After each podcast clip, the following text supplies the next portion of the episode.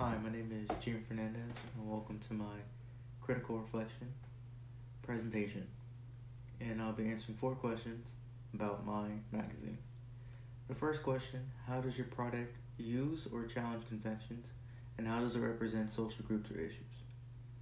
Um, to answer the first part, um, it I challenged conventions by um using my phone to take pictures because usually with you know every space related magazine they have the crazy telescope zoom ins so i didn't have that so i used my phone.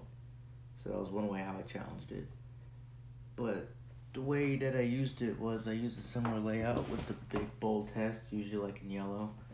I copied basically the layout which like you know you get the picture and the way the words are correlated with the picture. And for representing social groups or issues. My magazine doesn't really represent a social group or an issue. My magazine best represents an opposing side, how when you're reading it, you're not really thinking about an issue or a social group, kind of forgetting about all that. So, to go on to the next question, how is your product engage with audiences and how would it be distributed as real media text? Well, I can answer the first part with the last answer I gave.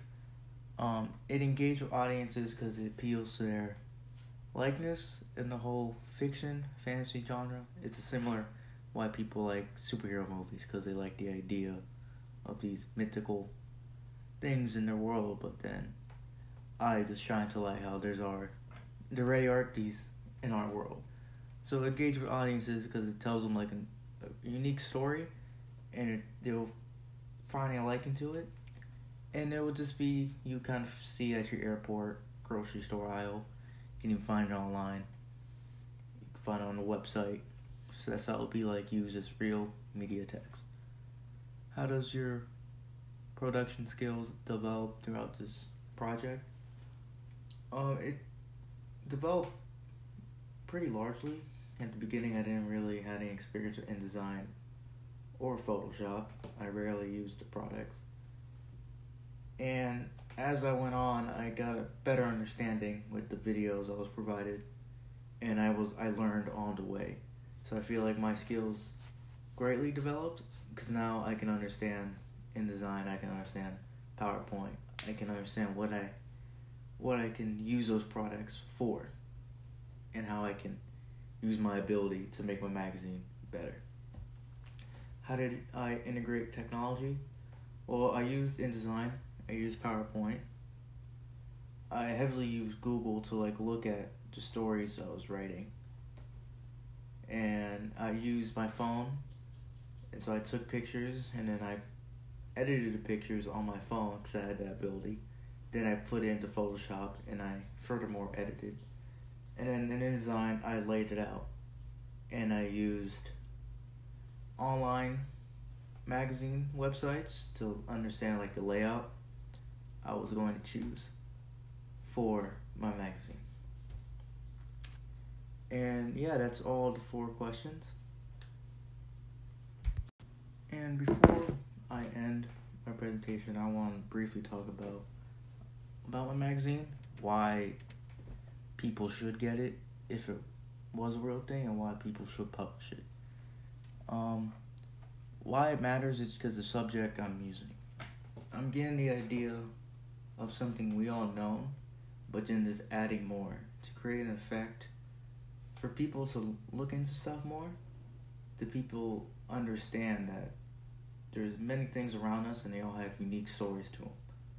And it's just similar to like fiction books and whatnot, to let them escape for a while for the world they've known and dabble onto something very interesting that many people just don't bother look into. And so my magazine just represents how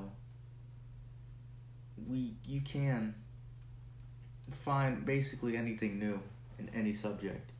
You just gotta be willing to take a chance to actually find the information. And I feel like for a good publishing idea is what like people buy a magazine, read about it, and it might start start a chain of events for them to continue to learn more, so they can continue either going to different kind of magazines or maybe just going and just learning something completely new because they can be inspired by my magazine due to the fact that they learned something about something they were already taught. And so to clarify why my magazine is important, I feel like my peers they make magazines basically about their interest or dumb themselves. My magazine I try to target basically everybody. I try to get a group of people to like tell this interesting story and them to enjoy it. So even though um, it's you can say it's my interest and all that, I'm not trying to target. I'm not trying to target the publisher for my liking, going like, "Hey, this is me" or "This is my interest." I'm trying to get the publisher to be like, "Hey, look at this," and so they they can be inspired and be wild with my my my own magazine. Um, this is Jeremy Fernandez, and that was my CCR presentation.